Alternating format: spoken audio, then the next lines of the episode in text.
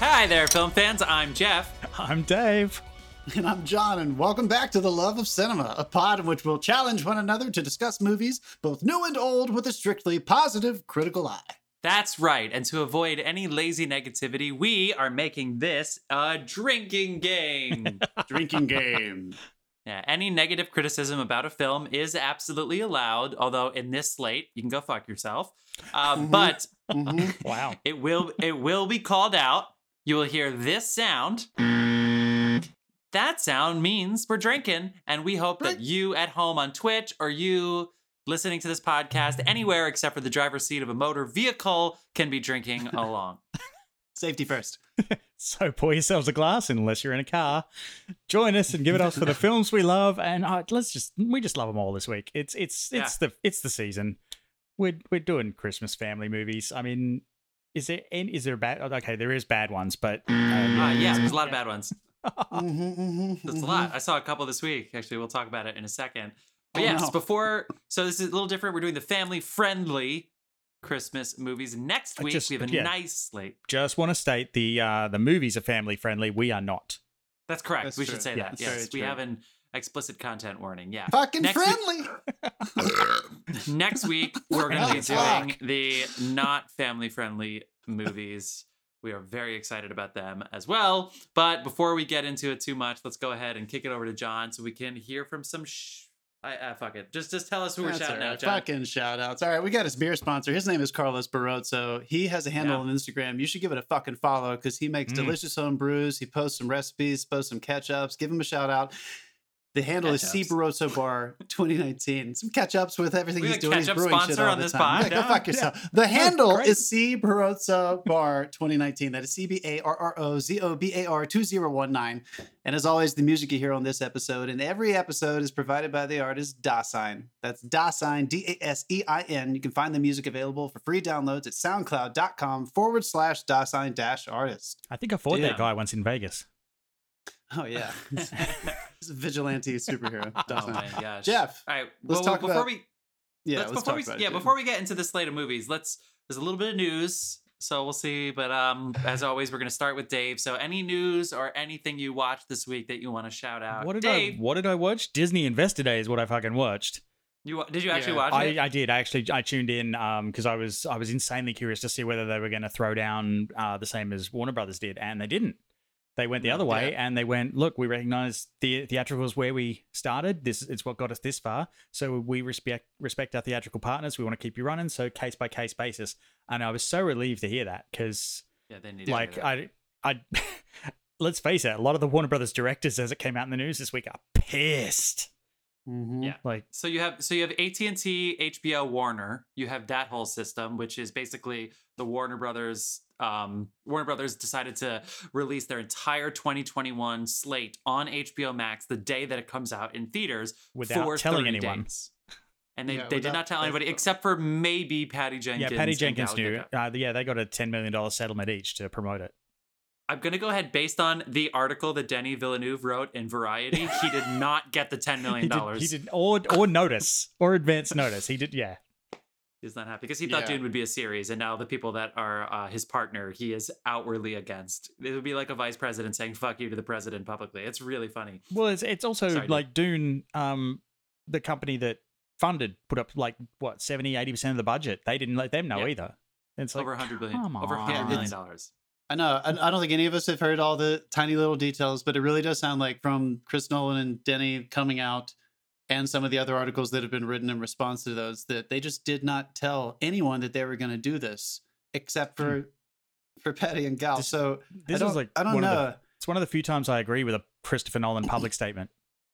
Yeah, buzz yourself. Fuck you. I feel like it's important to. You're right, to also note that this is not just this is shitty on both points, creatively and financially. Like, apparently there were lots of cast members of Dune who were planning on getting these back end points. They have not even approached them to negotiate how they're going to be compensated for that, which means that's going to spoil a business contract that they had. I don't know what they're going to do about that. But creatively, anyone who has seen Denis Villeneuve's movies knows that he is, there aren't many guys and gals left that are making movies that are specifically made for the big screen. I watched Blade Runner 2049 not too long ago on a very nice size TV. It's big enough for anyone to say like, oh, that's a decent sized home theater.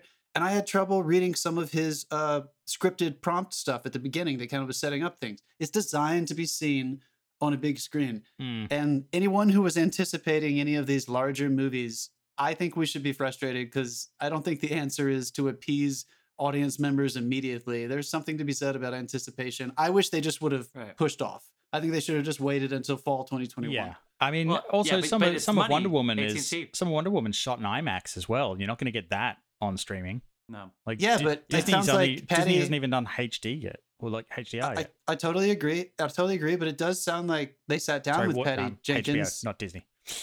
yeah, you're right. Sorry. It does sound like they sat down with Patty Jenkins though, and she clearly, as a filmmaker, said, "Okay, I'll be all right with this." It's not. I'm sure she's not some shallow person that was only okay with it because she got paid $10 million. I'm wondering, we can do this. Did she say okay because she knew that the next film was a deal with Disney making a Star Wars movie? It's like, maybe. All right, so rub me the wrong way. There's a lot of rollout with that, but Dave, you're specifically talking about Disney. So, and we totally commandeered this conversation. Tell us the good news about Disney. What's going on at Disney? Disney is like dropping the hammer on content finally. It's all the stuff we've been waiting for. The pandemic threw a spanner in it. They also didn't have it ready when they went up. But like all the Marvel stuff is coming out. They're planning like 10 new Marvel shows. There's 10 new Star Wars either films or series coming out. Jesus. Some of those are damn. That is exciting. That is not an exaggeration. Like the way that Netflix, all of a sudden, there's a new series out that you didn't even know was filming, and now it's out. Disney's going to be doing that, and they're basically going to be going back and forth between Star Wars and Marvel. Yeah, like every week, it's either going to be a Star Wars or a Marvel show. The slate through to 2023 is, I looked at it and I was like, I like these numbers. Like they have paced this. Yeah, you're going to get Marvel fatigue in like 2022, but because they're dropping like 6 films and 2 series or something that year. They're doing with Mandalorian and Star Wars what the MCU did. So there are going to be 2 spin-offs of Mandalorian that happen at the same time. So in essence, you'll have 3 different Star Wars shows existing at the same time in the same timeline. So who knows? They could intersect. They could not. They could do what they're doing with fucking Spider-Man. I'm sure, where you're going to have 7 Spider-Mans and 14 villains and then somebody from Netflix who's blind and a Netflix show all of a sudden is in here. Like, it's getting fucking crazy. But their shares are up 20% from 1 year ago. Also, when they said the numbers for Disney Plus, it was a case of the 4-year projection was, I believe it was like 80 million subscribers, and they've already made that in the first year. So 80 million subscribers. From a business perspective, I'm not surprised the shares went up like that. Do you hear about, to get away from the studios, do you hear about Monster Hunter? The film? No. Banned in China. Removed from cinemas for basically what could be an Asian slur left in the movie. I don't know how everyone missed it. Like, it made it all the way through, but they pulled it to remove the scene, and then they're like, I don't know if this is coming back to China. It's like, canceled. Come on, guys. Yeah, cancelled by China. Wow. Cancelled by China. That's got to happen a lot. That's got to happen more often to things. Did you watch anything? Did you watch anything this week? I bought a new big screen TV this week finally because I've been working on my coloring monitor for like watching TV. Did you get any surround sound or anything? I've got the sound bar. I've had the sound bar for a while. Nice. But I sat down today and I fired up the 4K HDR of Rogue One. Excellent. And then just sat back and basked in its damn glory. So much death. There's so much death at the end. The best one, dude. It's the best one. It's so good. Sweet, man. Awesome, dude. The only way to stop like Ryan Dream Smasher Johnson coming along and fucking up your next film. Oh, come on. We have praised Ryan. Yeah, we have praised him. I thought you also agree with us. It's not that bad. It's not that bad on the rewatch. I don't think it was that bad. It was salvageable. I can't wait to see Tenet, so I have something else to bag out. I gotta watch. I'm so excited, you guys. I watched 3 extra movies this week. The first one I watched, anyone who listened to our intro, I watched Toy Story 3 with some friends who were here because we were. Oh, they love Toy Story. Casey loves Toy Story. It was great. And I about pissed my. I forgot that was the one where Andy finds the note from Woody that Jeff goes off on. Don't trigger Jeff. Don't trigger Jeff. God damn, it was so funny. So I watched that. The premise. And then the Criterion app released, sometimes they just feature directors, and this week they released three by Barbra Streisand, and I had not seen Prince of Tides, which we talked about last week in the 1991 episode, so I watched that, and I watched Yentl, which I had not seen before, and I enjoyed both of them. Yeah, I thought it was cool. Nice. So I watched that, and yeah. How about you, Jeff? Well, I'm in grad school, so it's December, which means that I'm doing projects and stuff, so I let my significant other and her family choose the content sometimes, and not only while I'm doing a project, I look up to see Dolly Parton's Christmas in the Square being played. Hell yeah. Which is, I know it's on Netflix, but it is a Hallmark movie if I've ever seen one. But we ended up circling back around it, and the opening number I've heard like 6 times this fucking week. And after you watch that one movie, which is trash, but it's like, it's good. It's the kind of trash that's fun to make fun of while you watch it, and sure. I wasn't really watching it. And then you get suggestions. So the next suggestion was Christmas on the Smokies. You recommended. Oh my god, it's so that's bad. For sending that to terrible. Us. Yeah, it looks absolutely so awful. Yeah. Bad. Mm-hmm. I'm gonna say, I know we're not a political podcast, but it is meant for all of the women who voted for Trump. That is the movie. It was specifically made for them. It's Christmas in the Smokies. Are you kidding me? Come on. It's okay. And then the one I watched, The Prom, again, family friendly stuff. Musical. Is James Corden as bad as they're saying? Honestly, I the fallback is because he's straight playing a gay character, because he is not as bad as they say. Okay. At the first scene, he definitely slipped into the British accent. And then he's James Corden. So I think a lot of people mistake like character point of view for like shtick, especially when you come from that world. So like Keegan-Michael Key like, had to deal with that for a while. Yeah. Yes. Yeah. So sometimes it looks like he's putting on, an act, but the character is supposed to be a larger than life Broadway star. That's the premise. The movie's good, it's uplifting, it's emotional, all that kind of stuff, but it's not like a great movie, if that makes sense. But kudos for it existing, and obviously Meryl Streep's great. So didn't that duo write the music for it? The ones who did Greatest Showman and no. They didn't. What are their names? No, actually, this is a guy that was involved with The Drowsy Chaperone, was one of the lyricists and book writers for it. But no, this came to Broadway about 2 years ago. It closed very early, and then they recast the entire cast with Hollywood people, with the exception of the lead girl, the lead two girls. It's a gay story of a girl trying to go to prom in Indiana, and they shut down the prom because they don't want any same-sex couples at the prom. That's basically the premise. It's good. It's good stuff. It's good. But this week I'm going to have a heavier slate because Nomadland is coming out this week if I can find it. And then Uncle Frank and Mank are out there, so that's on my side. Nomadland is the it's the Chloe what's her name? Zoe what's her name? The one in Chloe Chloe Zhao, and it's Frances McDormand. Yeah. Frances, right? Yeah. Okay. Won the Venice. Yeah, let's do it. Sorry. Let's do it. Let's get into this, people. Thank you so much for going on that journey with us, but we've got to be talking about our family-friendly movies. So first, Home Alone. Home Alone 1. That's what we're talking about, 1990. I have seen, not only last year did I watch the circuit of all three of them, and yes, the third one, but I also watched on Disney Plus. This is a great week for people who have Disney Plus, by the way, after we just praised Disney with all their... 2 out of these 3 movies are on Disney Plus, and there's a Home Alone backstory movie, like documentary, that's an hour, that's talking about the making of Home Alone that I've seen. And it is amazing. I highly recommend it. It's a movie. You're not talking about the movies that made us on Netflix. That documentary series about this is a different thing on Disney Plus. Yes. Okay, I'm gonna watch that. And then fuck. Now I have to double check that. Interesting. God damn it, John. I'll double check it. Keep talking. God damn it. Fuck. And then we're gonna be talking about Miracle on 34th Street, the original Miracle on 34th Street, with a very very young Natalie Wood, an Academy Award winner, Edmund Gwenn. This is 1947, Miracle on 34th Street. We're wrapping it up with National Lampoon's Christmas Vacation. I'm just going to say it now because I want to keep you guys hooked. It's my favorite Christmas movie. It's one of my favorite movies of all time. It's my favorite Chevy Chase performance. And by the end of this podcast, we're going to be saucy, but when we're talking about it, so please stick around for us talking about Christmas Vacation. Let's get into Home Alone. You know the story. It's the story of what happens when you give an 8-year-old millions of dollars and his parents take all of their money. That's what the Home Alone is about. Buzz Macaulay Culkin's parents, They raised 2 very successful actors. Anyway, you know what Home Alone's about. I'm going to pass the torch because I've been chatty. Who wants to go with their initial reactions about Home Alone? Initial reaction. This just had the 30th anniversary. How can I? 30th anniversary. I will say. Time. I will say this was one of those movies that I remember.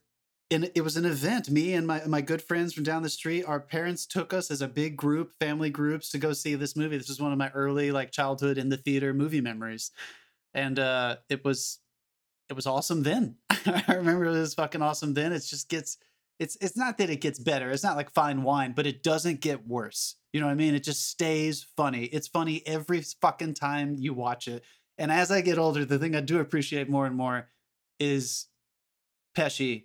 Fucking Pesci. And Daniel Stern. Yes. Just, I mean, just the two of them are fucking solid gold. And it's just proof that the idea is great. Obviously, John Hughes wrote a wonderful script. Christopher Columbus does direct it well. We can talk about all the ins and outs of the technical stuff, but if you did not nail this casting, this movie would not work. It doesn't matter that the script is brilliant. Macaulay Culkin is brilliant. Everyone in every role of his family is hilarious. And the two dumb gang robbers are fucking perfect, dude. Dude, even the spider seems friendly in this movie. The spider, yeah. The spider's great. The spider's great. How many spiders did they use? Yeah. Did you see we also almost had De Niro in Pesci's role? Yeah, that was never good. Could you imagine that? I can't imagine that. Pesci now looks so well. I don't think he would have lost it as much. You need someone who's more berserk. I don't think Rob's. And they had berserk. To constantly remind Pesci to say fridge when the camera wasn't rolling because he kept dropping F-bombs by accident. Oh my God. Can you imagine that? Yeah, just getting Pesci to not curse. It's like the comedic genius. I just, good. I know Jeff usually does the stats, but I've got a little bit of stat here for you. No, get in there. I already fucked up. I was talking about the movies that made us on Netflix. I highly recommend the movies that made us on Netflix. I can't believe I did that in my first fucking movie that I'm talking about this week. Go ahead, Jeff. Wow. It 1,202 theaters they released it in, and it made over $17 million. It maintained a number one spot for 12 weeks and then remained in the top 10 until the end of June the following year. 12 weeks? But then the top 10 until June the following year. This was released in November, so it was in the top 10 for 7 months. Oh my God, dude. Yeah, it actually earned a Guinness World Record as the highest grossing live action comedy ever domestically and held onto that for 27 years. I mean, this is why Joe Pesci retired. Like these two movies. No, we paid Joe Pesci this week. It's actually not. We'll talk about that in a second. All right, say that again. Oh, this is not. All right. Okay, so this actually. Sorry, Dave. You keep going. Do your thing. No, I was saying it actually coined a Hollywood industry verb. Your film failing due to another film's outstanding run is now known as being home alone. Wow. Do you have any? I don't want to hold you to it, but do you have any stats on some movies that came out in the spring that this movie crushed? I don't. I just know that it took 27 years to beat it. But we just did 91. So Silence of the Lambs came out on Valentine's Day. So Silence of the Lambs came out. Yeah, this was comedy. Like it held the record for the. For what comedy? Well, that means it was definitely number one over Silence of the Lambs for sure. We know that for sure because that came out in February. So I'm gonna keep looking. You guys talk. Well, so first things first. So this is going on. First of all, this movie comes out in 1990. Let's just talk about the stuff going on. Number one, they get Joe Pesci, not Robert De Niro, in 1990. You know what else comes out in 1990? Goodfellas. So Pesci literally provides his Oscar-winning role, which he got for Goodfellas the same year as Home Alone. Home Alone made more money in theaters. Let's just be real. 1991, he does JFK. 1992, he does My Cousin Vinny and Lethal Weapon 3.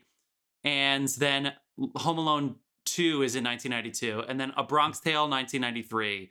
And then he goes Casino 95, 8 Heads in a Duffel Bag 97. So, and Gone Fishing 97. So you said that this led him into retirement. No, this led him into wealth. Joe Pesci just was getting started here. Yeah. He was sitting there and he went, okay, well, none of my movies are ever going to be as good as Raging Bull. Oh wait, Goodfellas. Oh wait, Casino. And he's making $3 million a movie up until then, which is a lot in 1990, even more than now.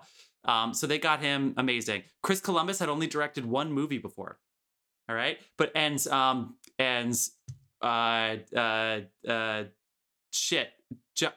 who wrote this movie? John Hughes. John Hughes had literally owned the 80s even more than Spielberg. He literally every year he had a hit movie, movies that were transcending the theater, that were going he was the most talked about person outside of Spielberg maybe in the 80s. And he just didn't want to direct this movie. He did Plane, Trains, and Automobiles and Uncle Buck leading up to this.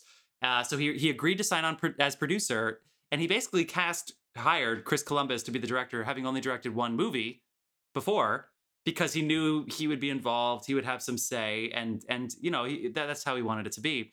And the movie actually, in like while it was in pre-production, got canceled. They stopped the movie, and then it's changed studios in the middle of it. They had to rush to find a new location to film it. They filmed it in an abandoned school. They had a pool in it so that they could build the basement in the pool, because the entire thing, all the sets was actually like in a high school. They had to do as much as they could in the summer because you have kids, you always have to film in the summer.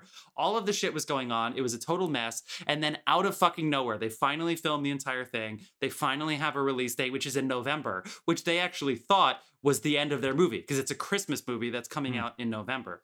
And out of nowhere, in post-production, John Williams says yes to this score.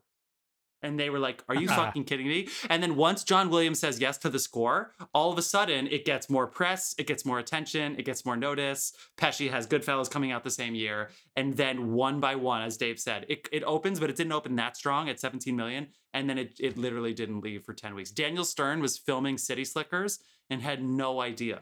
Somebody had to come up to him on set and say, you have the number one movie in the world again. And he had literally no idea. It is such an incredible story. Shit. Yeah. And the reason Macaulay Culkin was cast is because he was in Uncle Buck, which is why John Candy is also in this movie. That's my rant. It's so great. We're not even talking about the movie itself, but like, this is just one of those movies that was meant to be. Oh, Dave, what were you waiting for? Sure. We got that. Dave, what was the date in June that it ran till first, number one until June? I don't know the exact date. I just know it ran for 12 weeks. All right, let me give you just a few hits from 1990. This thing dominated in 1990. It would have beaten Don't Tell Mom the Babysitter's Dead, Jungle Fever, City Slickers, Backdraft, Soap Dish, Silence of the Lambs, Paris is Burning, that awesome thing. Yeah, man, so many crazy ones. By that point, it didn't beat them. By that point, it was holding somewhere in the top 10. It wasn't number one for all that time, but from November to January, it was number one. Then after that, it was in the top 10 until June. Unbelievable, dude! It's a massive. So I love set design wise. How set design's perfect. The house is great. Everyone loves that house. Obviously, it's a real house. The exterior, that house does exist, but as Jeff said, they built the set. Anyone who hasn't noticed it already, every fucking thing inside this house is red and green. So they're throwing the Christmas at you so hard, and it works. Chris Columbus, anyone who has he directed the first two Harry Potter movies. What else did he direct? Mrs. Doubtfire. He got Mrs. Doubtfire because of this. He got Mrs. Doubtfire because of Home Alone. Unbelievable. 9 months, Bicentennial Man. So he's a very family-friendly director, and I think some people, I don't know where you guys stand on this, but some people kind of hate on his Harry Potter movies. It doesn't bother me. They were appropriate for the age the kids were when they made them. He makes these family-friendly movies that really do capture, and I think Home Alone is the essential example of this. That captures the essence of, it's not nostalgia, but it does feel like everyone that is related to anyone knows what this could feel like. It doesn't even matter if you have this kind of family. He knows what family feels like. It's funny. It's funny you'll mention the Harry Potter movies because I do occasionally. I do some stuff where I can't be looking at my phone or whatever, and I'll put. But I'm working long term, and I'll put an earphone in and listen to a movie. Yeah. And the first two Harry Potters have a very, very different tone to what comes next. They really spell things out, and it's he's doing that over there because, and it's a totally different style to all the rest of the films. And I get it. It's a very different style. Yeah. And I've heard JK certainly talk about this. I'm more interested in listening to the adults talk about it because they could observe it, but the kids, Daniel Radcliffe, and they've all talked about it as well. Christopher Columbus is really excellent with children, kind of like Spielberg. I've mentioned it before. He really loves working with kids, and you can tell he's having fun. I don't think he could have gotten the work out of the children around Macaulay Culkin, because obviously Macaulay's a fucking star. You know it from the first moment you see him. He's so good in this movie, but all the kids around him have, a handful of lines maximum. How do you help children develop characters? They're playing, man. You can tell they're just having way too much fucking fun. He knows where to point the camera. He knows when to go classic, we'll talk about this, Miracle 34th. He knows when to go classic close up and just kind of go back and forth with a kid actor, and we'll cut it into the movie. But he also gets wonderful performances out of them when they're in ensemble shots. And that's just, that is an art form in itself. There is so much down the barrel in this movie too. Yeah. You're such a disease. Especially by Kevin. I love on the bedwetter kid. It's like you're in on the joke. Every single time the bedwetter is on the camera, he is being framed as if he is in a Vogue photo shoot. It is so fucking good. The kid who he winks when he's like drinking the juice before he like is about to share a bed with Macaulay Culkin. Yeah, so fucking funny. And of course, I love this. Yeah, it opens with Pesci at the door, and I kind of forgot that a little bit. So he's in the fake cop outfit because if you just to, you know, in case you haven't seen Home Alone in a while, Pesci goes to the house and asking them, he said, there's a lot of burglaries around the holiday time. We want to make sure you guys have plans in place. You know, what are you doing this Christmas? And he's basically getting a scope of what everybody's doing so that he can rob their houses. Duh. And that's how the movie opens. And he greets almost every single kid and none of them live in the house. And so none of them will talk to him. Now, again, this you have to give the director the credit when this happens, because if you tell a kid to do something, they usually do it. They're very, very willing. They're very free actors, right? So the kids it's probably not easy for them to just, on camera, give Joe Pesci the cold shoulder and basically be like, I don't live here, and walk away. You know what I mean? So like the director created an environment where the kids felt safe to do that. And Joe Pesci, kudos to him, is just playing off of them. And it's just so fucking fun.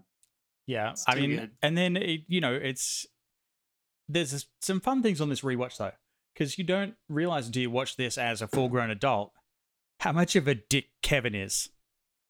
Oh, he's terrible. Yeah, yeah, that's true. Yeah. It's like this kid is horrible, and you're like you're rooting for him as a kid, but also in saying that, like, did anyone when they were younger not want this to happen to them when they were a kid? Like seriously, of course, yeah, of course. And we wanted the arrogance. We wanted to be able to get mad at everybody. Mm. I still think you should buzz yourself, Dave, because you technically said something a little negative about this film. You said our main character is a dick. Also, you could go ahead and buzz me because Catherine. Okay, Jesus.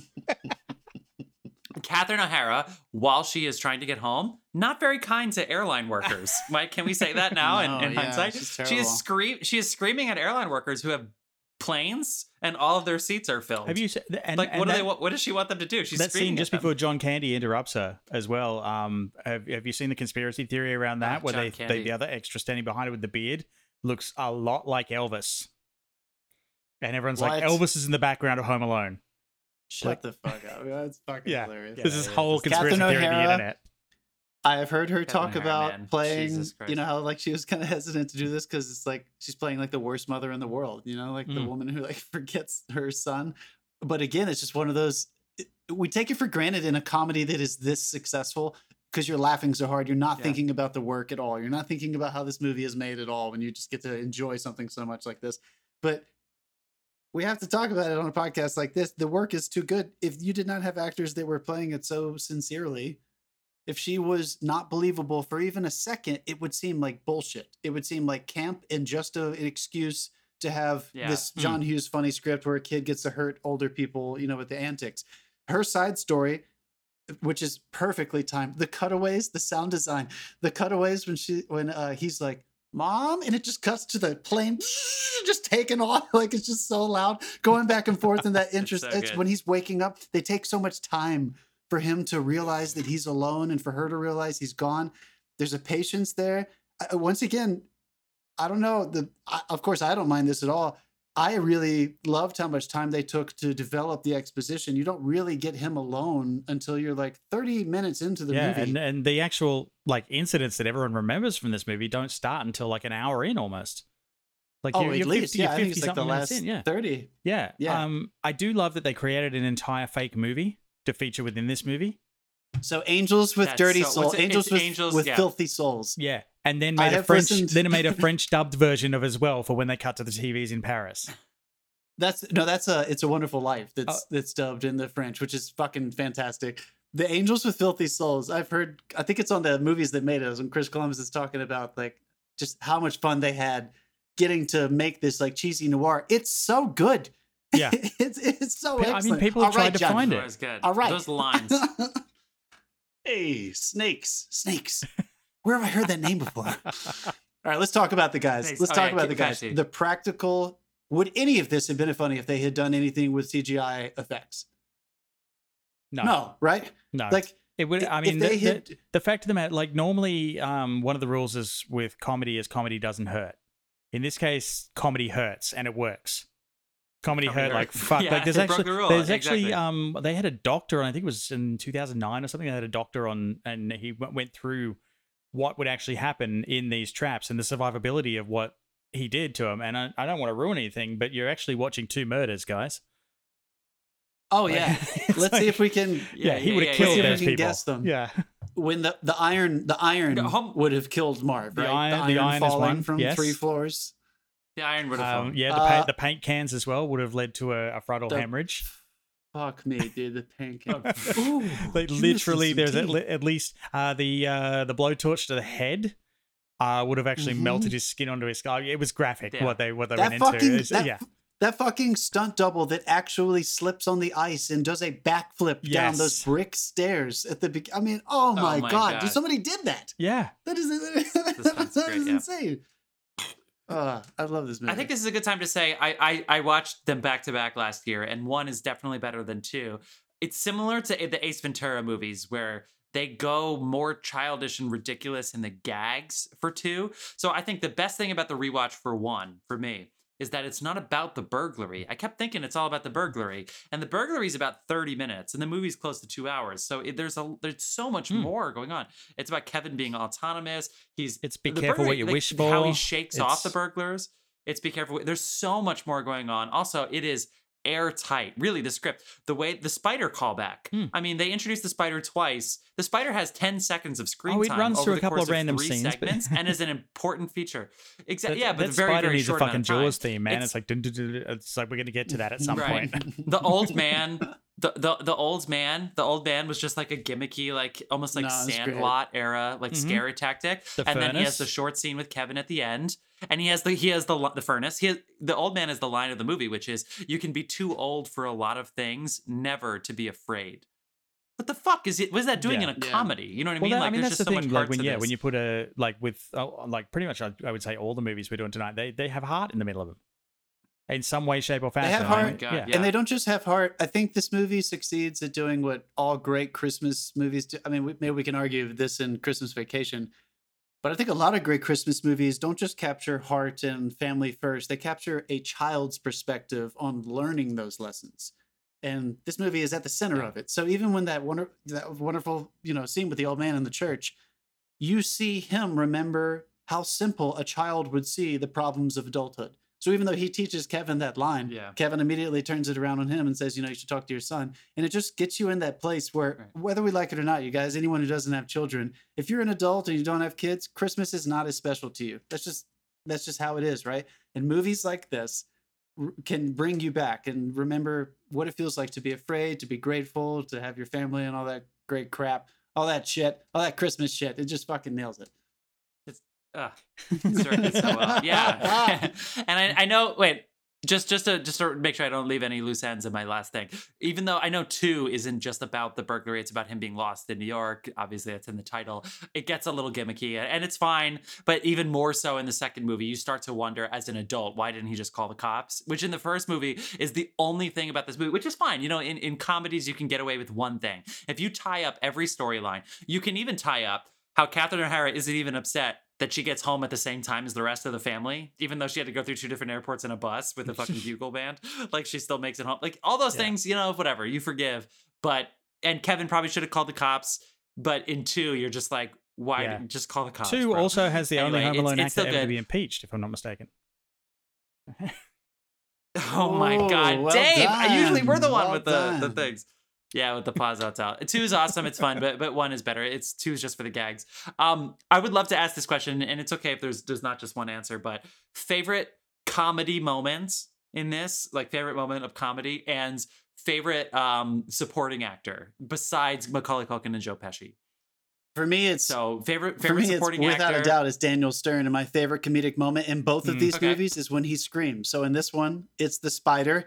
And in number 2, it's when he gets electrocuted. That scream. That scream was dubbed because it's his scream, though. I thought it is his scream. He did, but they couldn't do it at the time because they didn't want to scare the spider on his face because that spider was real.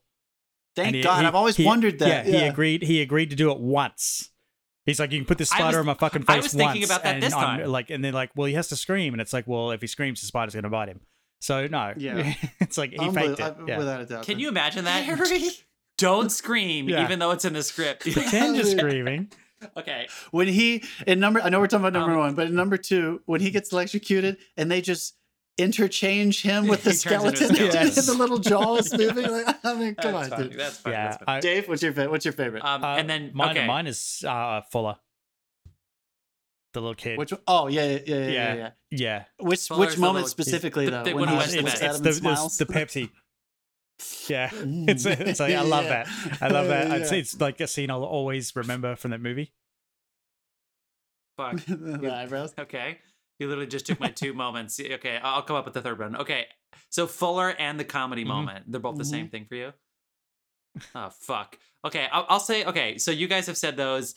I'll go ahead and say, although let's just be real, Catherine O'Hara is brilliant. She actually plays the quote unquote straight person in this, like the straight character. So she's not sticking it up the way she does as Moira Rose. Perfect. I'm not saying she's a shtick actor, but it's more grounded, obviously, because she's a mom without a kid, and we literally need that in order for everything else to be funny. So I'll shout out Uncle Frank, who's actually written for Kelsey Grammer, but he's basically like the bald uncle who doesn't have any money, but walks around as if he's like an equal like contributor to this free first class ride to Paris. Like, fill it up, please. Fill it up. He's too likable to play that role. I just saw that now.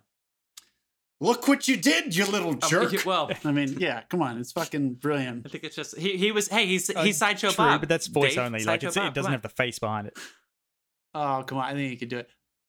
Again, not to shout out number two, but Uncle Frank in the shower in number two. Get out of here, you little punk! Or I'm gonna slap you, silly. When he fucking goes right, on. Yeah. Fucking brilliant.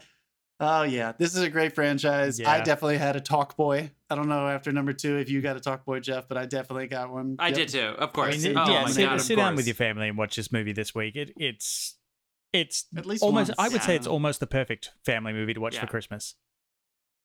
Yeah, it is the. I think so. I really think so too. It's so good. Let's do it. Buzz. Oh my god, fucking awesome. Buzz. What a weird ass guy. The top of two when he gives that bullshit speech and Kevin just goes, you know what? Fuck everybody. This is so stupid. My comedy moment is in both movies, but it's Kevin! It's just the scream. Like it's pierced into my head. I have a friend named Kevin, and it's like I hear his name out loud, and sometimes it's like Kevin, and it's like all I hear is Catherine O'Hara. Like good. I just substitute what I'm actually. I also want to call O'Hara's out. Voice. It's such a classic John Hughes thing. It's just a repetitive joke how every single car hits that statue. Yes. And they don't comment on it. It's every single car that pulls into their driveway, knocks over that statue. I mean, this is just brilliant detail. You know your script is like airtight when you sit there and you go, why don't we just make the delivery driver like a card Tokyo drifter? And he's just like literally drifting through the street for no fucking reason. And then he hits the statue. He's like, it's brilliant. It's fucking awesome. All right. What else we say about that? I mean, I probably should have hit the gush about six times during that segment, but I eased off. Yeah, it's all right. All right, we got some buzzes in there for us, which is fun. Okay, so friends, we're going to take a very, very short break. We're going to come back. This is for our Twitch friends.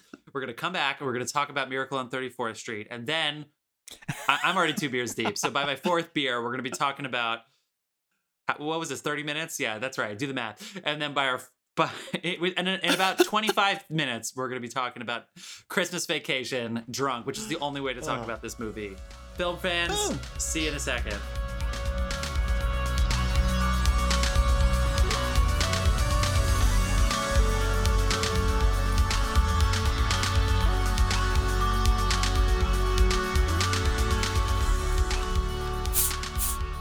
We're back. That was quick. Back. I don't want to fuck up my lag time from the first segment here. People, we are back. We are talking now about Miracle on 34th Street, the original one, not the one with the guy from Jurassic Park. I'm so glad everyone watched the same one. Yeah. I thought for a second after I'd seen a full hour of this, and I was like, oh, I'm talking about this one no matter what we get. No, the original one. Are they both on Disney Plus? This one is definitely on Disney Plus, but are they both on? This one is. Yeah, they're both on Disney Plus. Yeah. Well, there you go. Yeah. There you go. So we are talking about.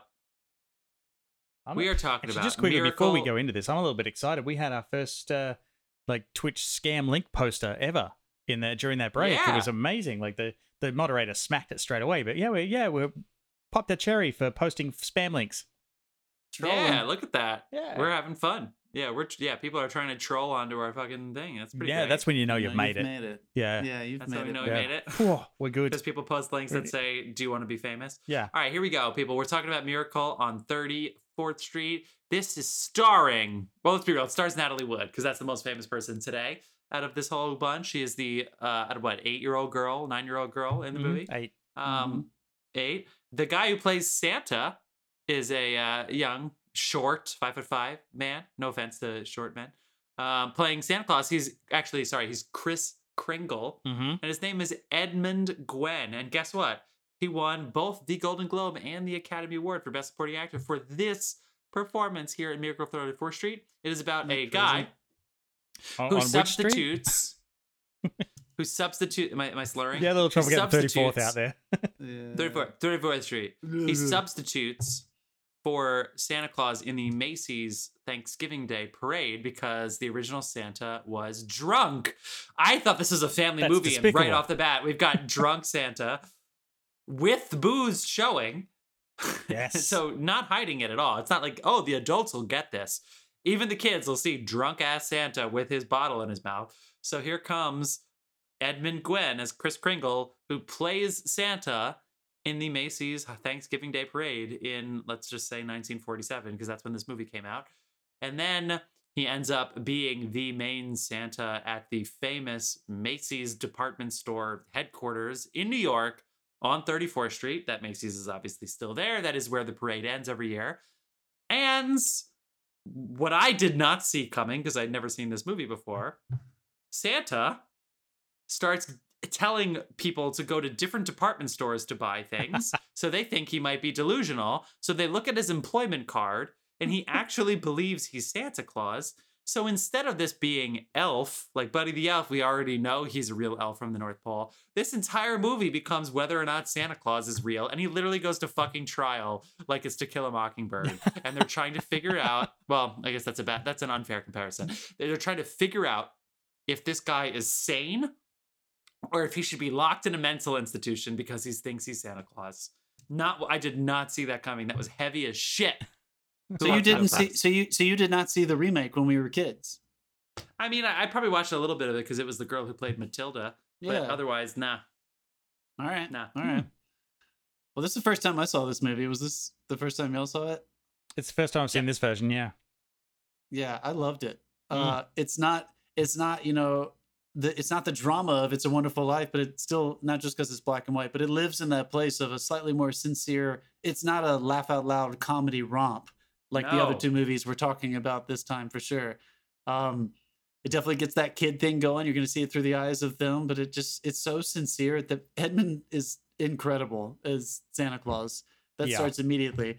I think the thing that surprised me the most was the anti-commercialism. That thing that was going on. This is 1947, and they he gives a speech in there about how for the past 50 years Christmas has been taken over by commercialism. Who's trying to sell more stuff? I looked up just to make sure. Did Macy's produce this movie? But they signed. They did sign off on it though. Yeah, both them and Spiegler.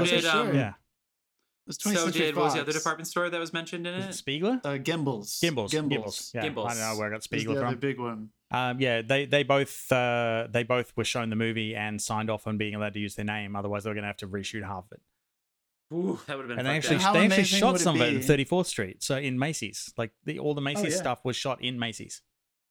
I believe it. How many times? So basically, folks who are at home, they basically get this. Santa encourages this commercial, this new marketing kind of campaign in Macy's where he tells people where toys are located if it doesn't exist in Macy's so they can go to another store, and it turns on its head and ends up becoming this super successful marketing campaign because people like Macy's more because they care and they want you to find your toy no matter if they have it or not. I did not see that coming. This whole thing was like an ad pitch, but it ultimately made me feel like, how bad do you wish that was true? Yeah, I mean, I know we don't shop in stores as much as we used to, but... Yeah, could you imagine Amazon going, no, go to eBay? No, it would never fucking happen. How funny is this? Amazon's like wait a week. Wait a week. We'll rot this person and get it. We'll get it for you. This Santa is like, look, my elves in the workshop up north are great, But you know what else is great? Gimbels on 11th Street has everything you need. Like, it's like, yeah. Whoa, this is not what I expected Santa Claus to say. Yeah, it definitely plays with that. He's sitting there and he's like, what do you want? Oh, you want a 1-inch diaphragm on your new microphone? Yeah, you want? Yeah, great. Go ahead. They actually have that online. Here's the website. It's like, that's not what I expected Santa Claus to say, but it was fun. Natalie Wood is wonderful. Every kid girl. In this all is fantastic. All the little kids are super cute. Yeah, all the little kids are super cute. She's really good. I had seen the remake already, but I really like the relationships between the adults. I thought that was not handled cheesily. Because this is a movie that kind of crosses the line with, is it from a child's perspective or the adult's perspective? I think there's room for everybody. I have one little issue there with Natalie Wood's character. Her mum was just fucking leaving that kid with anyone. It's like, oh, the guy around the corner that we don't know. Yeah, sure, go and hang with him. Yeah, you can go with this person. No, they're in the same apartment building. Wander off with him, but still, like, the kid's in his house. It's like, I'm sure that was the case back in like 47, 49, whatever. You could just send your 8-year-old daughter into a strange man's house. Dave, that's cool. This is what I told myself. We're also talking about a holiday that's based on an old white man sneaking into your house in the middle of the night to give your kids things. So we have to just kind of accept that about Christmas, right? Like, maybe I don't know whether to buzz that or not. I mean, it's true. Come on. The answer is always yes. Always yes on the Love of Cinema Pod. Find us on all the socials. Whole lot of touching going on. Every adult male in this movie touches doing drunk Natalie Wood. I mean, you know what I think? You know what I think this movie's really about? How much possibility there is around the holiday times when you have a lot of money. Yeah. So, this movie and Home Alone, it's like, oh wait, you know what we did mention about Home Alone is they go to France and the kids are pissed off because they have to watch It's a Wonderful Life in French, which, by the way, looks terrible. But in this movie, the girl has a view of Central Park West, and there's just an attractive young single man on Central Park West who wants to date her mom. That's really what's going on. Yeah. That's the caveat here. I mean, the caveat is like, no matter, even if the guy's not Santa, the girl's probably going to be okay because her mom's going to marry the single young attractive lawyer who has a view of Central Park on the Upper West Side. Like, it's funny. Like, the first time you see Chris, she'll get her house as long as mommy and daddy start dating. You know what I mean? To spoil the end of the movie, like, just saying. I'm the first time you eat Chris Kringle, he comes across as like an early version of a Trekkie. He's like knocking on the guy's window. He's like, "No, the antlers are wrong, and this reindeer's in the wrong place." It's like I feel like I don't know. Charming, I would, I was absolutely charming, but I for that point, like at that point, I was like, okay, that's Santa Claus. I think maybe would it have worked better if they were like, "Is he or isn't he?" a little more. Okay, yeah, I'm with you. So the remake plays with that more. Yeah, it's not a certainty. It lets you decide. They don't really like make it. The point of view doesn't decide it for you. This one, I bet this played like gangbusters though when this fucking thing came out in 47, after the war. Yeah, I find it great that they're like, even there they're dealing with the over commercialization of Christmas.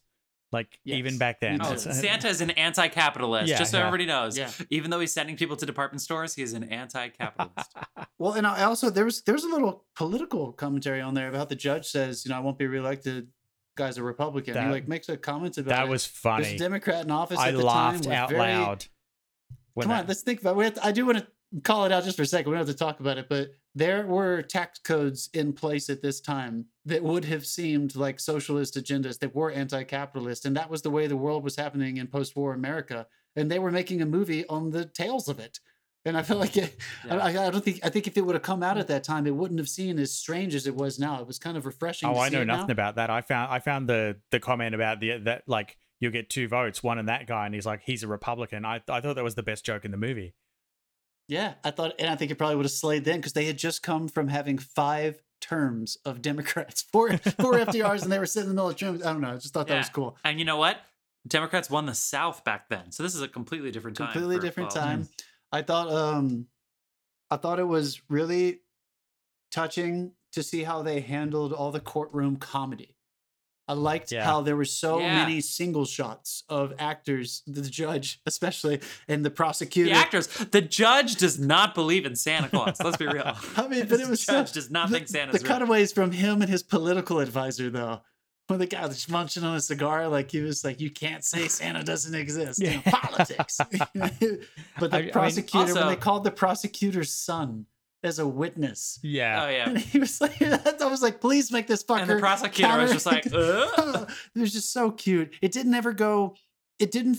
I didn't feel like it went campy. I felt like it rode the line really well of just kind of sitting on that place where everyone in the audience already felt like, and maybe you're saying, Dave, that this was less interesting to you, but I felt like everyone who was watching this kind of had permission to feel like, I would never say Santa doesn't exist to the world for the sake of children. I found that interesting. I would never do that. Yeah, no, I found that interesting. I do feel like they've kind of hobbled themselves forever remaking this movie, though, because if they tried to remake it in the modern era, Santa would spend 8 months in the fucking hospital waiting for a court date.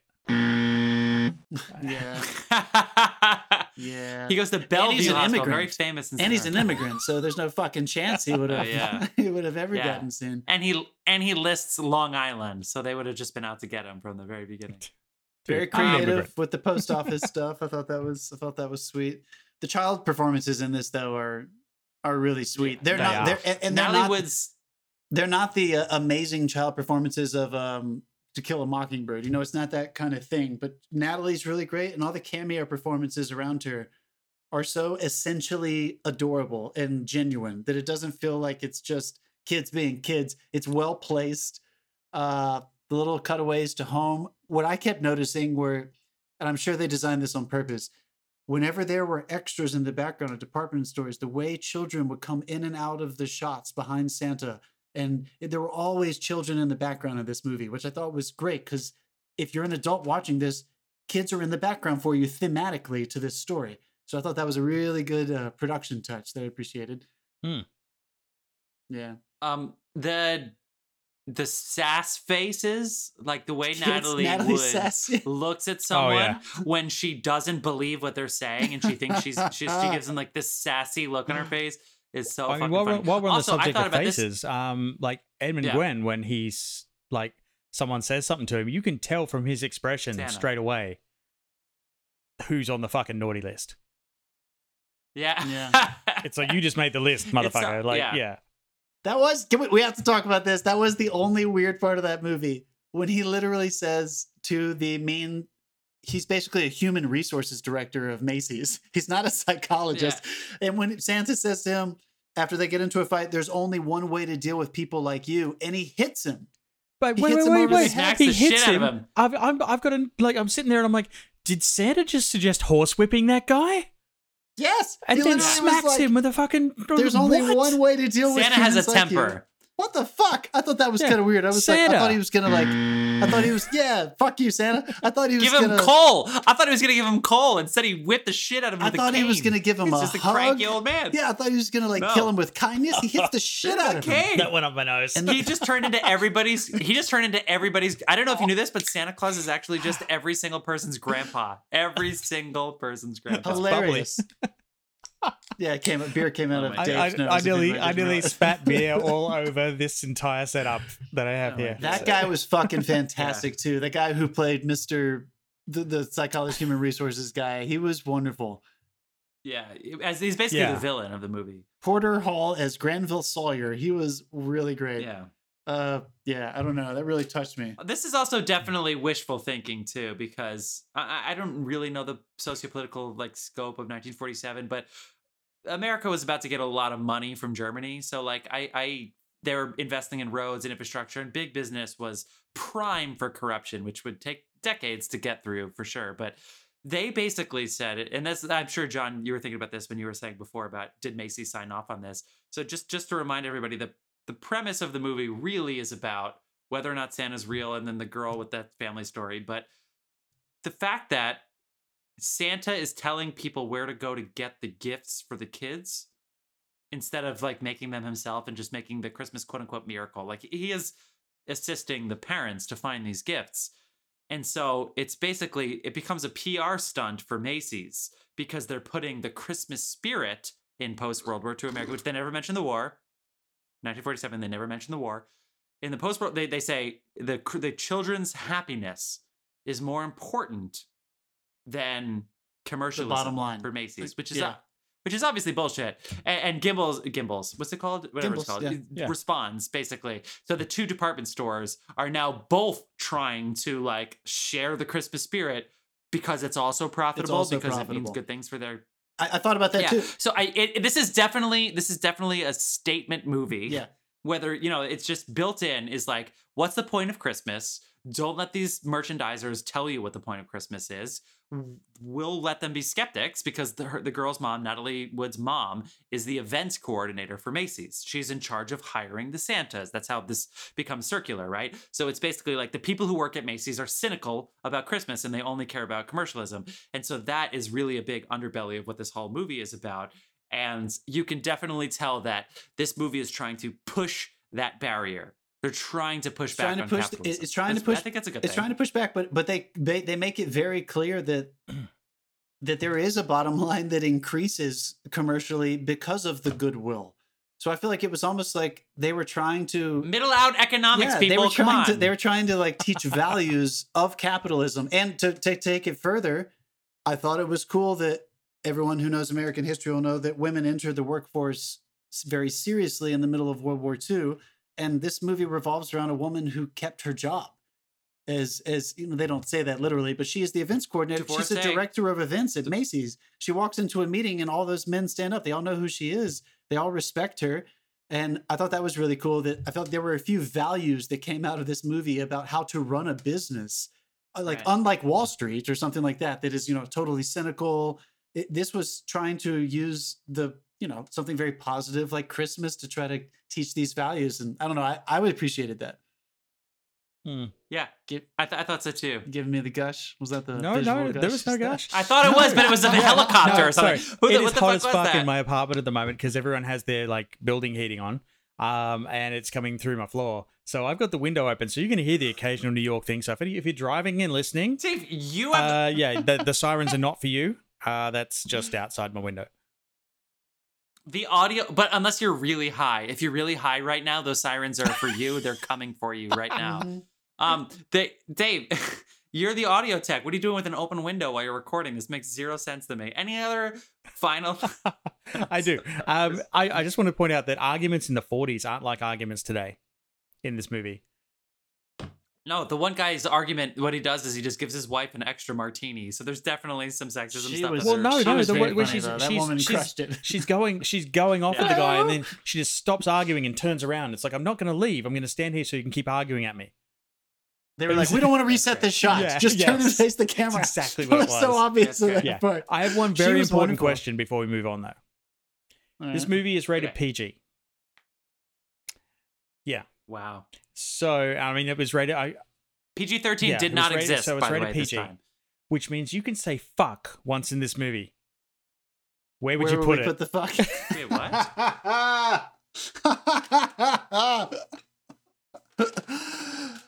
I would wait until the very end when the guy sees the house that the girl thinks is for her. And they're like, Santa got me this house. And the guy realizes that he actually has to pay for it. And he goes, oh, fuck. That's where I would put it. Santa, god damn you, fuck you. I think when Maureen O'Hara walks in at the beginning and sees a stranger with her daughter, just say, what the fuck are you doing with my daughter? No. Because the backstory is they already knew each other. She introduces herself to him in that scene. Yeah. Yeah, no, they introduce each other. She hasn't met him before. I think she knew that her daughter... She had met him, but she knew that the girl was running off. She knew they were staying with him, but they had not met yet. And he was like, wasn't she like touching him and stuff? I don't know. That's where I would have put it, Dave. I think I would have either had it at the beginning with the drunk Santa or the shop assistant when he tried to correct him on the reindeers. That guy just be like, what the fuck, buddy? Fuck off. Shut the door. Yeah. Fuck off. Yeah. It was very touching. I mean, it's set in New York.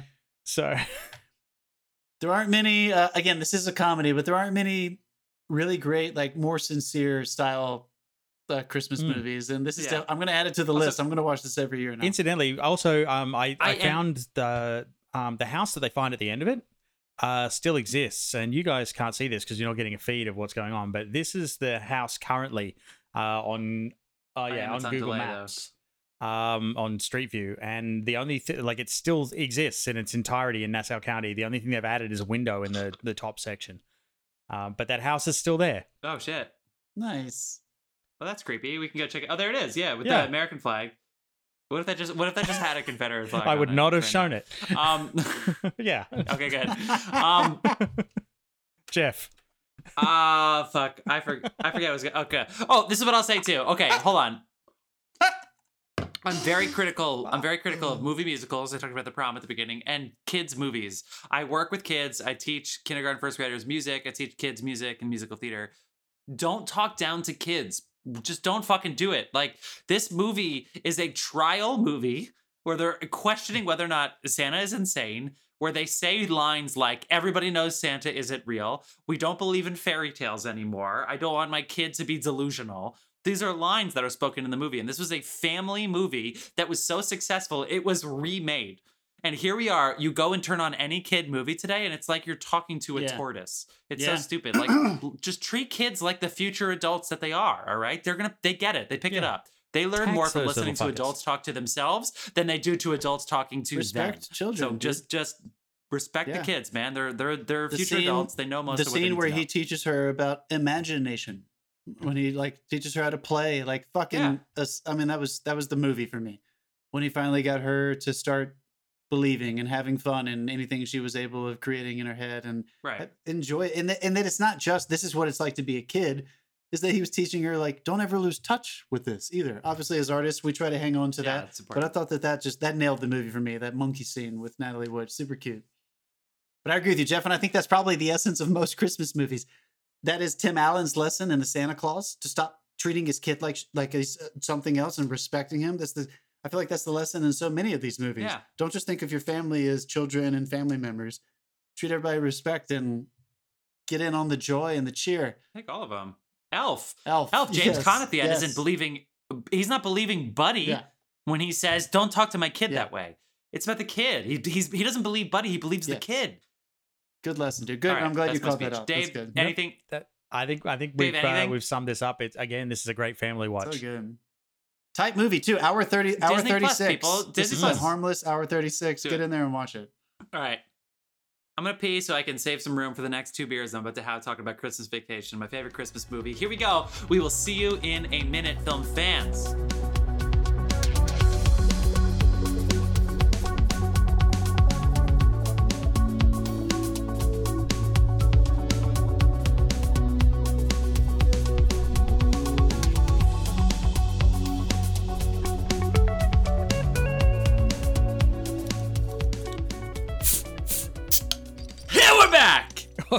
Sneeze? I was just trying to overload my microphone so that our sound engineer Dave will have a fun morning tomorrow. That's okay. I can't hear it over the car without an exhaust pipe outside anyway. So. Oh, great! I'm glad that Spectrum gives a shit about you this week, Dave. Last week. That's man, three times it failed. Do you want to air out any grievances about Spectrum or anything? No, else? they know what they did. Cool. Buzz them fuckers. Fuck you. Spectrum. Yeah, let's buzz Spectrum. I'll drink for Spectrum because take that Spectrum. Great. Yeah, let's all. I'll drink for them too. All right, so I'm just gonna lay it out there. I used to go to a family Christmas party every single year, and we watched this movie every single year with kids. Obviously, again, treat your kids with respect. They'll pick it. They get it. They know what's going on. It takes them a couple repetitions to catch up, but they get it. This fucking movie is so goddamn good. We're talking about National Lampoon's Christmas Vacation. This is the third vacation movie. So you have Vacation, which I believe is somewhere around 80, 81, somewhere in that ballpark. You have European Vacation, which we did this year, which is 84 or 85. So this is the third vacation movie. Chevy Chase, Beverly D'Angelo as Clark Griswold and Ellen Griswold. Their kids are always named Russ. Does anybody find it amusing that we've now done two out of the four films that we eliminated immediately from our franchise Face Off? Yeah, but we also were including films into our final 8. You know what I mean? So would this have been in our top 16? Maybe. But we were bumping The Godfather and we were gonna put this in. Like, it didn't really, you know what I mean? Like, anyway, that's a shout out to our Dave. That's a shout out to our fans from this past summer. Anyway, we watched a whole lot of franchises. If you want to go back in our feed and listen to what we think about all the different franchises, it's worth it for the fights. I think so too. We fought way more about franchises than we do about whether or not Christmas Vacation is fucking awesome. Anyway, so guess what? Guess who wrote this movie? John Hughes, again. So this is now, if you count 1989 with all the other John Hughes movies, this is his third. I mean, John Hughes just owned the 80s. I don't give a shit about. I know Spielberg made more money and everything, but like, it's unbelievable, you guys. God damn it, John Hughes right now. And not only did he, so like, he wrote the first two Vacation movies, so Vacation and European Vacation, and he didn't even take on a co-writer or didn't even say, I'll just sell the title. He personally wrote this script. And the best part about this, I made a joke last segment about how it's great when you have a lot of money because there's a lot of possibility for things that can happen when you have a house and you can buy first class tickets and yada, yada, yada, yada, yada. This is a middle class dream come true. This movie, this is about a guy in a regular-sized house in a regular-sized suburb of Chicago, just has his whole family come to stay with him. And it's about the wife, too, obviously, but it's really Chevy Chase. So Chevy Chase and Beverly D'Angelo, they have the entire... I know I'm slurring. I'm drunk. I will argue that point with you later. They have the entire family come to stay with them, both of their sets of parents, and then eventually Cousin Eddie and his wife and kids come to stay with them because he wants one big family Christmas that he never gets to have otherwise. And that's what this movie's about. This is to me the quintessential Christmas movie. It is the quintessential 80s comedy. It is the quintessential Chevy Chase. I will argue to the bone about it, and I've seen this movie 20 fucking times. I love this movie. I'm going to be very, very careful to not overspeak because I'm starting to feel the beer. So I'm going to go ahead and what? I'm in my intro. I already have the gush alarm in my intro. All right. Anyway. Nobody falls off the ladder like Chevy Chase. I have never seen this movie before. And anyone who did listen to her... Hold on. Jeff's I told gone. You this. Hold He's on. Left. He's left. I lived with you for like four Christmases. Never. I told you guys I had never seen it. The franchise face-off. Remember, because this was not a part of the official franchise face-off. This was part of the... This was voted in, yeah. The fans voted it in. It was a wild card. So I watched the European Vacation. I couldn't remember if we did that in the franchise face-off, but that was another year that we did that one. But anyway, that was the only one I had seen. This is I did not like European Vacation is that much. I don't remember if you guys recall me talking about it. I'll never forget. I loved this movie. I thought it was wonderful. And it kind of blew me away that John Hughes, this one was so much better than European Vacation. I don't even know how to compare them. Like European Vacation, kind of like how you were saying about Home Alone 2. I felt like that was all gags. This movie had heart, dude. Building this whole ridiculous thing, building to Chevy finally saying, I did it. And yet it has the same... All he wanted was to create the family thing. If you look closely, though, it has exactly the same structure as European Vacation. There's a series of scenarios that build up to a plot device that happens in the last half hour of the movie. It's exactly the same scenario, but this works and the other one doesn't. Yeah, but this one is anchored by every in-between the gags. Every scene in between the gags, there is a situation with the family, the extended family, that raises the stakes on his stress. Also, these guys are relatable as well. Like... Every situation they get into is relatable. You know what else this is, too? This is a caravan movie. So it starts with just Chevy's immediate family. And then, ding dong, both sets of grandparents show up at the same time. You get a little bit of them. And right when it starts to dry up, ding dong, Cousin Eddie, wife, kids, and dog show up. And so they and then they're all together the whole time. Whereas European Vacation, they're always on the move. So this, it grows. And so like the possibilities grow with it and they structure that brilliantly. And then you always have the dark horses, which are Julia Louis-Dreyfus and whoever the guy is that live next door. Yeah. They're the worst people.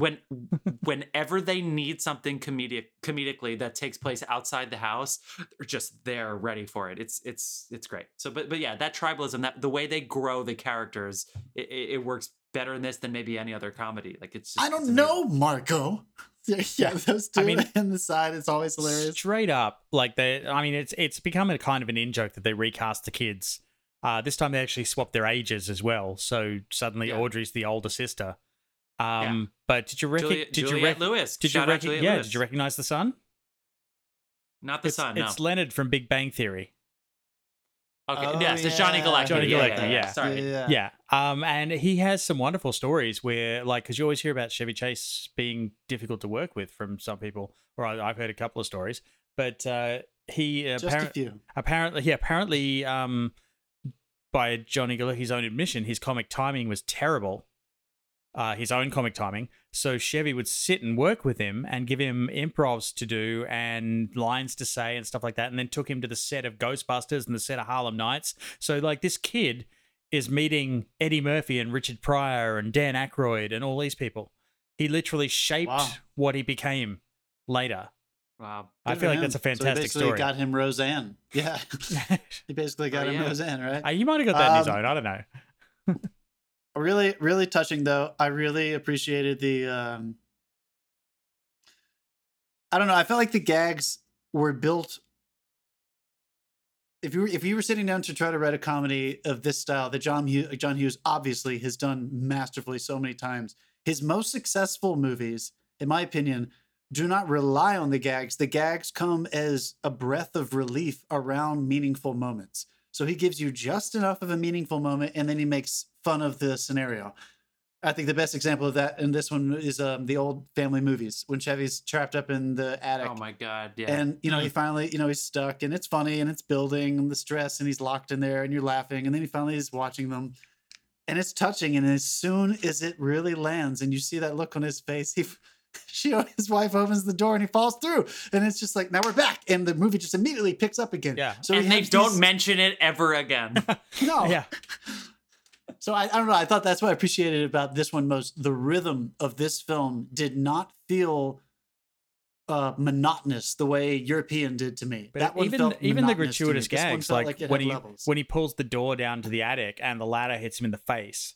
And it's like, he's trying to be so quiet. Dude, you live in this house. How was that ladder unexpected? How do you not know that ladder was coming at you? But then I thought, well, no, I live in my house, and at least once a week I try to shortcut the corner of the bed and break two of my fucking toes. So, it's like everybody does this. So funny. Everything in it is relatable. Excellent. The physical comedy. I mean, every dad on earth has watched this movie and been like, yep. Every single dad, when he's putting the lights up, is like, fuck yeah.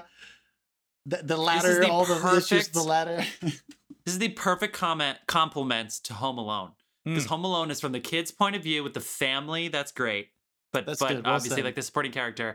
And this is from Chevy's point of view and the kids. And yes, they have the grandparents, but it's really a great movie for kids because you can see the different layers of the family that's going on. It is important to note right now that just so you know, Randy Quaid, who is an incredible, incredible addition to this movie, who plays...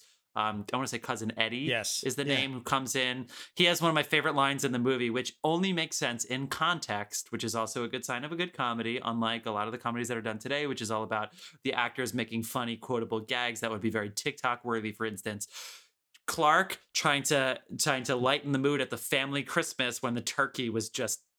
It looks like a scene out of Alien, whatever happens to that turkey. He cuts it and it just goes...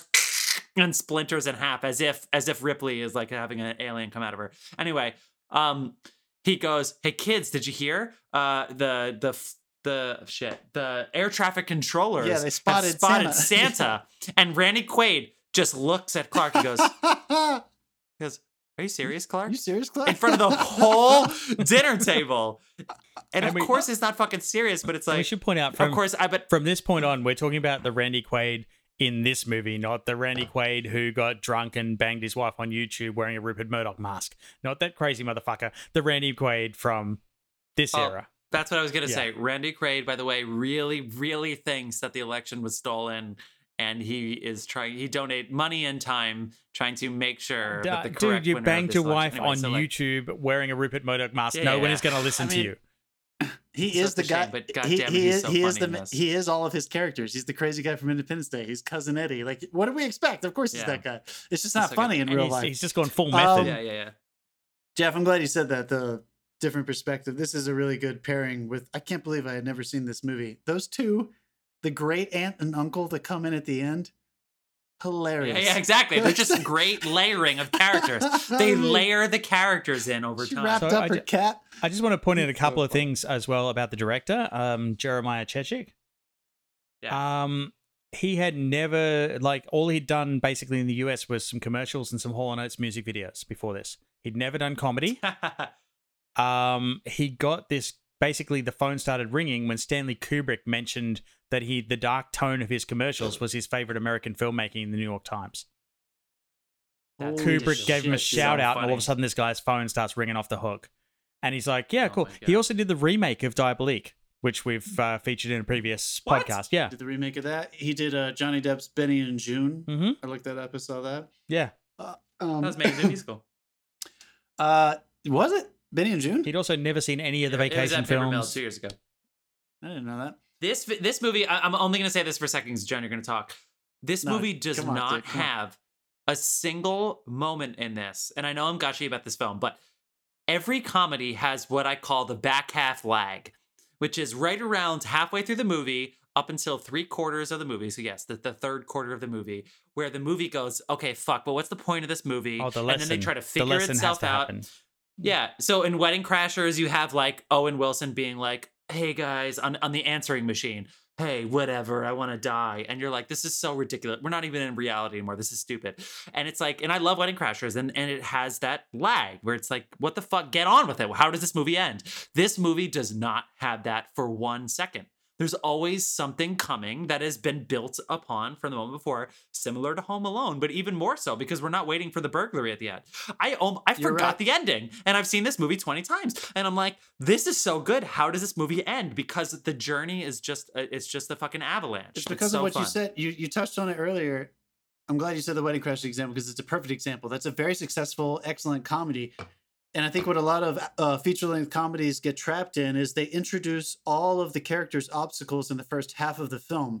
And then there's a quarter of the second half of the film where they don't introduce more obstacles. And they just let the characters sit in them. This movie, because of that layering, because of the caravan thing you were talking about, it never stops. So there's a relentless nature to this. Dave, what was that thing that we've referenced before that Chris Nolan and Hans Zimmer have talked about where those chords continue modulating. So it always feels like it's going up and up and up. Oh, God, I never remember the name of this thing. The Shepherd Tone?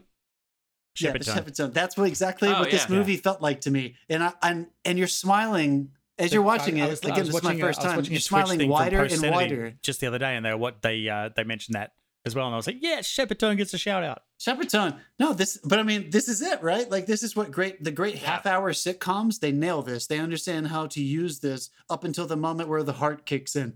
An hour and a half feature, it's difficult to keep building with it. But what a perfect vehicle to have. I don't know. I agree with you completely, dude. And that's why this movie stood out to me so much is that I kept laughing harder and harder.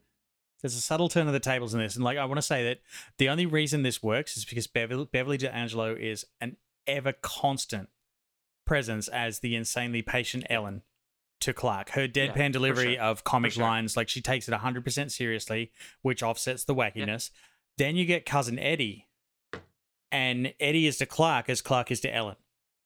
So it puts Clark and Ellen on the same team. So they get halfway through, and then these two that have been almost adversary because she's trying to hold together while he's just being ridiculous. And suddenly he's the ridiculous one, and these two are trying to hold it together against him. It puts them on the same team. There's always a team to root for. There's always a team. I feel like there is like a nice like pyramid style layering of not even. There's like a different kind of way of graphing shit like that, Dave. You're right. But I'm telling you, the only reason this actually worked for me because of all those touching things we were saying about Home Alone. It's not just these gags. That there are moments you learn these lessons and it reminds you of all those great things that Christmas, should remind you about. When Clark can't get the lights to turn on and they sit on him, it sits on him for a minute and it just makes you feel, I used to help my dad put up the lights and there were several years where we just couldn't get them all to come on. And it just takes all the air out of it. And the fact that they sat on it and they didn't just make a joke of the fact It's not funny that he couldn't get the lights on. Yeah. It's funny when the lights do come on. Yes. Which is probably my favorite comedic because it's sequence like, oh my movie. Fucking God, really? That was it? Auxiliary nuclear. It is, yeah.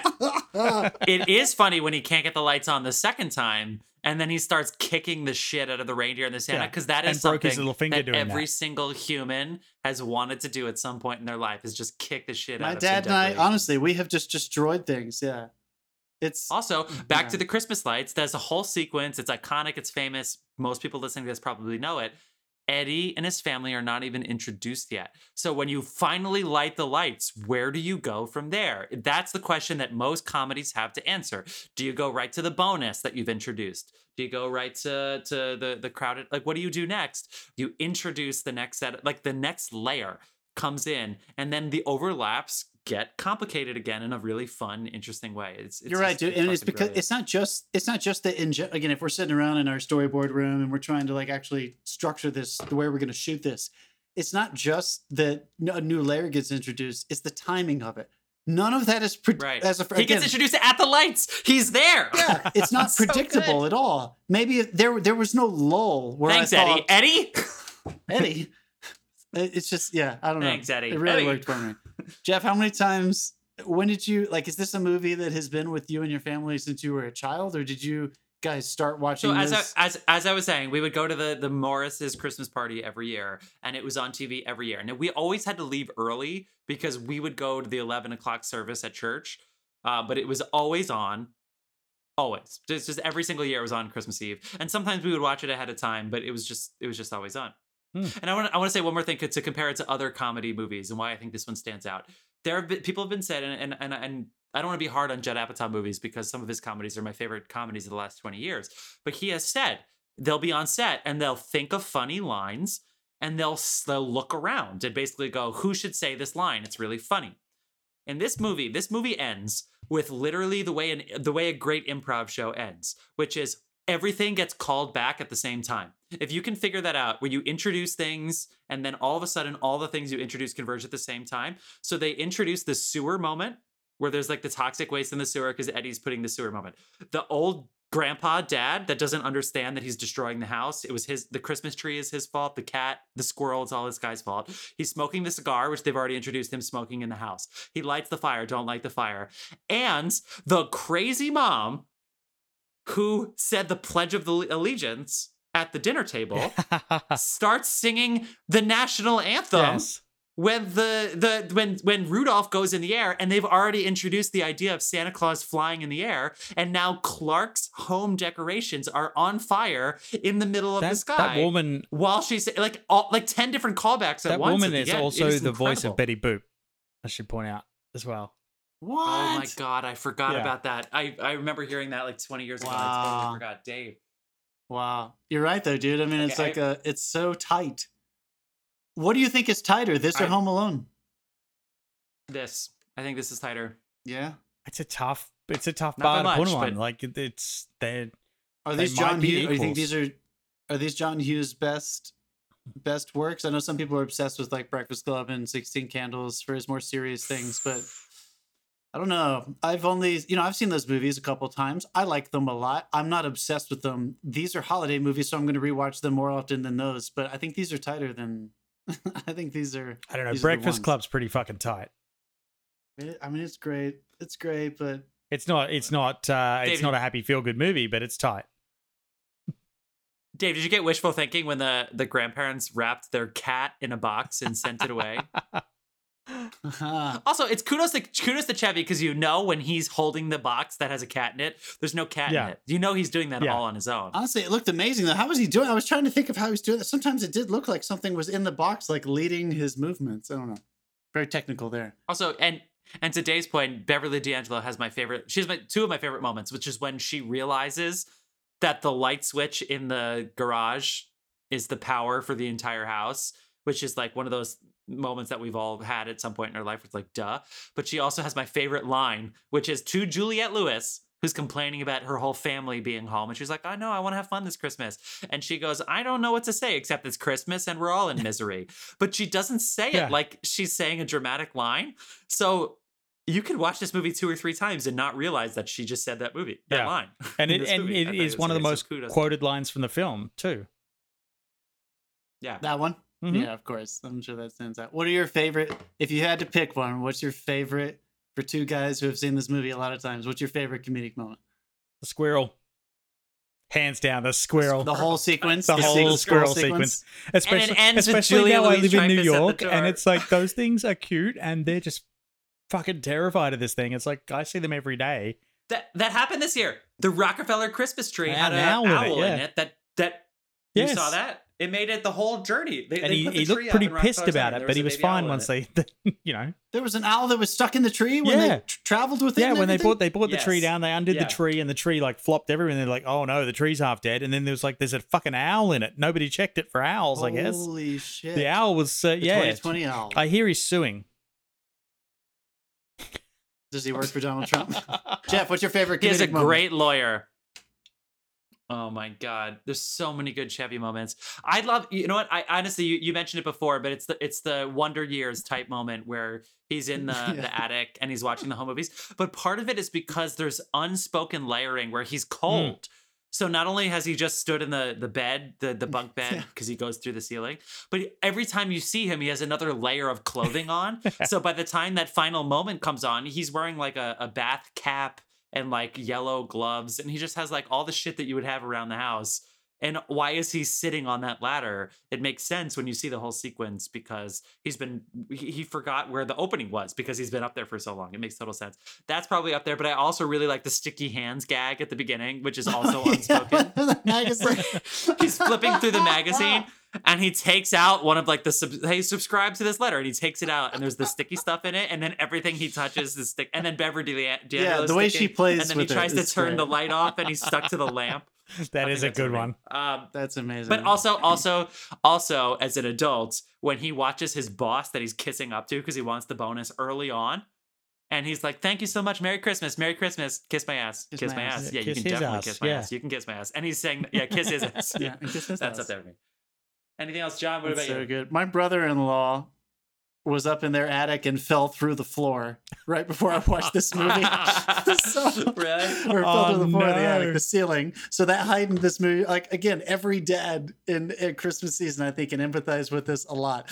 But that sequence, when the lights come on the first time, the editing, the comedic timing of that, when it cuts to him, his face, back to her in the garage, to Julia Louis-Dreyfus and her husband, to the wide shot of the town and the power going out all around them.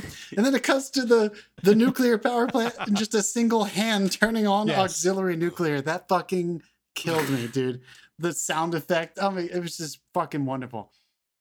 Yeah. There are a lot of moments though. I'm not gonna lie. I went into this a little cynical, and I walked away a believer. I will watch this every year for sure. Yeah. It's just weird. Yeah. It's a yearly thing.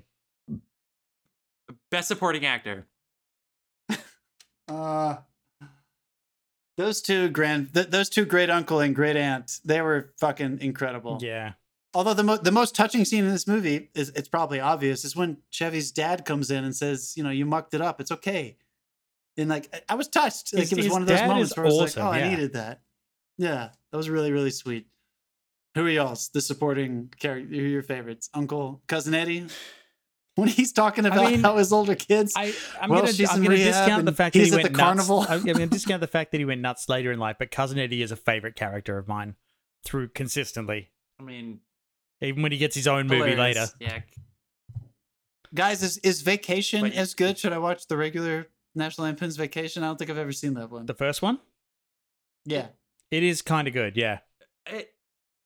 It's the second best in the series. It's probably better than European Vacation. It's a little bit more subtle and a little bit slower. Okay. But I think Vegas Vacation is okay, and then there's Christmas Vacation 2, Eddie's Christmas Vacation. Yeah. Just give that a fucking miss. Yeah, I will. Vegas Vacation is like the typical sequel, like Ace Ventura, like Home Alone, where it's a little gaggier. So much gag. They get a little gaggier, but there's good shit in there, but it's a little gaggier. Jeff, who are your favorite supportings? Well, JGL is the failsafe, because some of those gags, like when I rethink of the movie, I don't think about the next door neighbors, but how important her life turning into misery is because of the Griswolds next door. she actually becomes the straight character, even though she's a zany one, because we need to realize how ridiculous the thousands of dollars worth of like broken glass damage that's going on, and what would happen if you actually dumped your sewage like that. Like, it's, we need her. She's the most important person. But as far as my favorite supporting character, it's the grandma.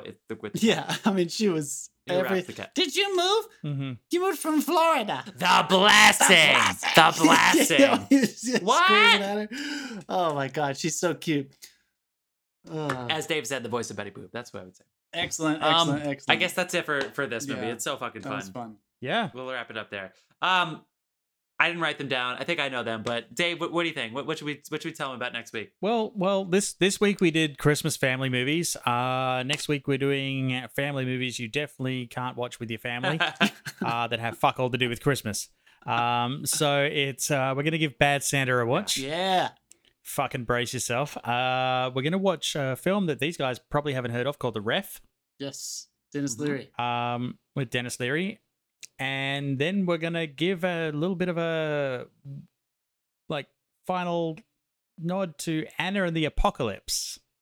Oh my God, I'm excited. It's a newer movie that's on Prime. It's a Christmas movie that I'm going to say nothing about. Just watch it this week and come back and hear us talk about it, because I cannot wait to hear. Like we might even watch party this. We might watch party this week. Yeah, we're ready to watch party. I've seen Bad Santa a lot. I'm going to pregame our. If we do Bad Santa first, I'm going to make sure I'm drunk for the first segment next time, because fucking Bad Santa is so casual. But, oh my gosh. Well, thank you so much for joining us, film fans.